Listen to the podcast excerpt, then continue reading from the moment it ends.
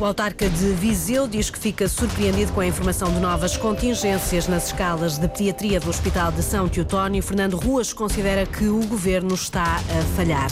São elogios de Rui Tavares. O líder do LIVRE aplaude a disponibilidade assumida pelos partidos de esquerda em Portugal para um caminho de diálogo. São declarações em entrevista à Antena um. O presidente do Conselho Nacional de Educação não tem dúvidas de que são necessárias mudanças urgentes na maneira de ensinar os alunos nas escolas. Domingos Fernandes admite que os estudantes têm cada vez mais dificuldades, por exemplo, no raciocínio complexo. Notícias, edição Rita Soares. O presidente da Câmara de Viseu lamenta o regresso dos constrangimentos ao hospital da cidade. Fernando Ruas critica o fecho da urgência pediátrica em alguns períodos, já a partir de março. Afinal, diz o autarca, as novas unidades locais de saúde não vieram resolver todos os problemas, como anunciava o governo. Nós pensámos que este, este problema já estava ultrapassado. Aliás, anunciou-se com grande destaque que as U L S que iam resolver os problemas todos. E o primeiro impacto que temos é o encerramento das urgências pediátricas, exatamente no período noturno. E depois aquilo que se diz é que, de facto, não fica muito longe, são noventa quilómetros para a próxima, para Coimbra. Bem, eu noto que, além do, digamos, do famigerado I P três, ainda não temos resolvido o problema do helicóptero, que não opera à noite. De maneira que eu não sei o que é que, o que, é que se espera, digamos, da reação destas gentes do interior, que sistematicamente estão abandonados e, e digamos, com uma justificação desfarrapada. Críticas e lamentos de Fernando Ruas. É já a partir de sexta-feira, dia um de março, que a urgência de pediatria do Hospital de São Teotónio em Viseu vai fechar nas noites de sexta, sábado e domingo. Após várias rescisões e baixas médicas, a Unidade Local de Saúde Viseu Dão Lafões explica que não tem conseguido contratar profissionais. Neste momento são apenas quinze os especialistas de pediatria para assegurar todas as escalas desta urgência. A M E O está a analisar as dificuldades sentidas por alguns clientes para realizar chamadas telefónicas. Contactada hoje pela Antena um, a operadora confirma que tem recebido queixas, queixas essas que estão a ser avaliadas pelas equipas técnicas. O problema nas telecomunicações não é generalizado, tem afetado apenas alguns dos clientes da rede móvel da M E O. Já ontem à tarde, a operadora tinha registado algumas perturbações nas chamadas por telemóvel. São múltiplos os desafios que a esquerda enfrenta nesta Estas eleições legislativas, é o entendimento de Rui Tavares. Em entrevista à Antena um, o porta-voz do LIVRE destaca a capacidade de diálogo que existe nos partidos de esquerda em Portugal e sublinha que seria importante o país aproveitar o atual momento para afastar de vez os ventos da direita radical. Há uma capacidade de diálogo que é cada vez mais assumida, cada vez mais transparente, e isso eh, gera clareza e gera honestidade perante os, os cidadãos. Acho que para o país será uma pena se desperdiçarmos esta oportunidade e se, em vez dessa capacidade que à esquerda nós agora temos de oferecer convergência e estabilidade ao país, a nossa política pender para uma direita que está em processo de canibalização interna, uh, em que há uma extrema-direita que quer devorar a direita tradicional e que, se for essa direita cada vez mais radicalizada a governar, certamente o país continuará mergulhado na, na instabilidade, porque uh, será uma legislatura em que ele à direita vão estar a olhar por cima do ombro uns dos outros à espera de quando é que vai haver a primeira facada nas costas.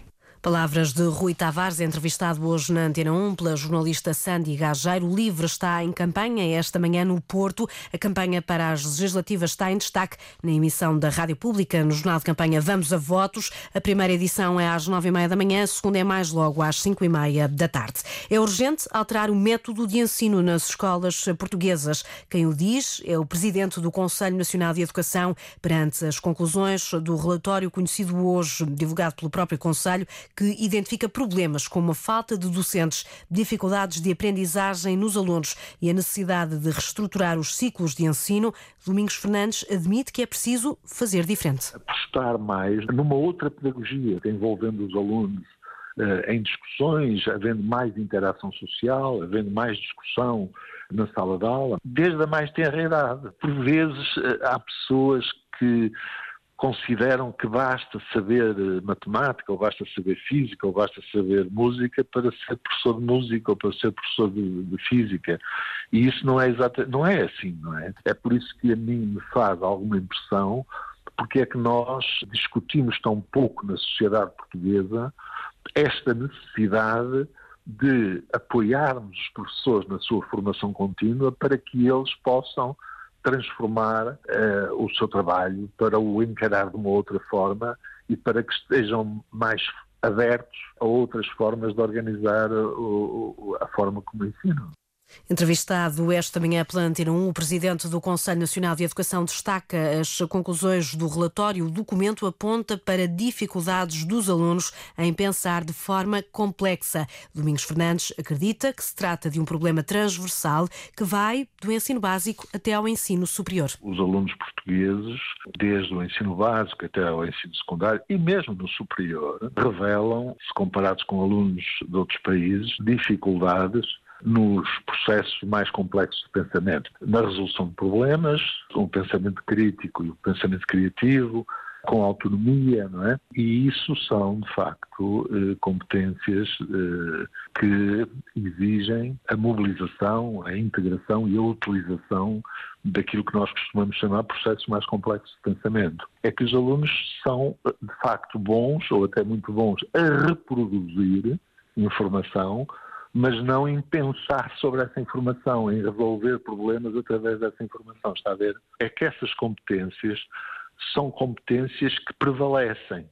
Quem não fica surpreendido com este diagnóstico do Conselho Nacional de Educação é o secretário-geral da FENPROF, Mário Nogueira. Este é um relatório que confirma muitas das preocupações que nós temos vindo a, a levantar e que, se não houver uma resposta, e uma resposta que não pode ser para amanhã, tem que ser uma resposta imediata, a atratividade da profissão é fundamental, valorizar a profissão desde logo e no imediato para recuperar os milhares de professores que se, se abandonaram a profissão, porque como se vê, os que chegam à profissão todos os anos são bastante menos do que aqueles que se estão a aposentar e o número que ali está, que é de vinte e dois, já foi largamente ultrapassado, portanto eh, recuperar quem abandonou é fundamental. Isso só se consegue com uma valorização da carreira, dos salários e a melhoria das condições de trabalho.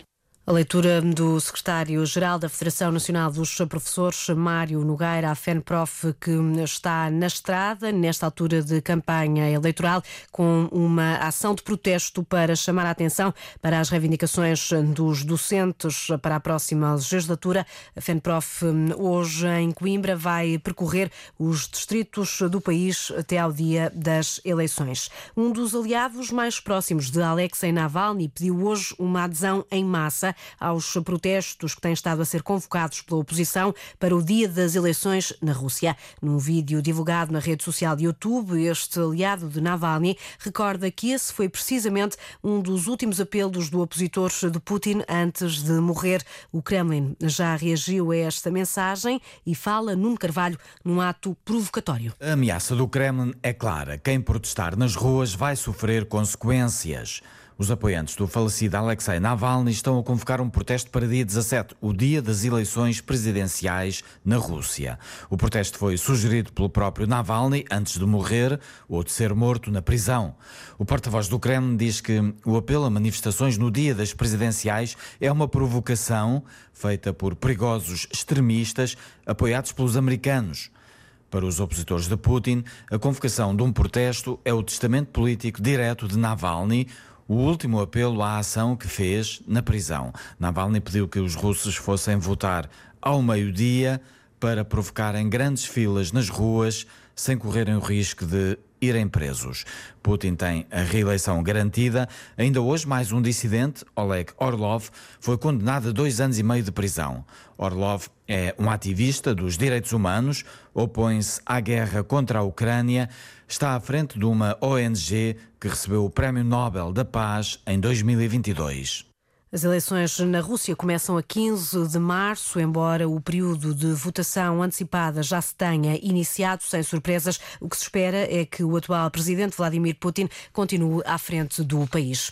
A Hungria não vai enviar tropas nem armas para a Ucrânia. O ministro húngaro dos Negócios Estrangeiros disse hoje em Budapeste que teve conhecimento das notícias sobre o encontro dos líderes europeus em Paris, mas garante que a Hungria está firme como uma rocha na decisão de não enviar nem soldados nem armamento para a Ucrânia. Ontem os líderes europeus admitiam a hipótese de apoiarem diretamente as forças ucranianas numa altura em que a invasão russa da Ucrânia já entrou no terceiro ano.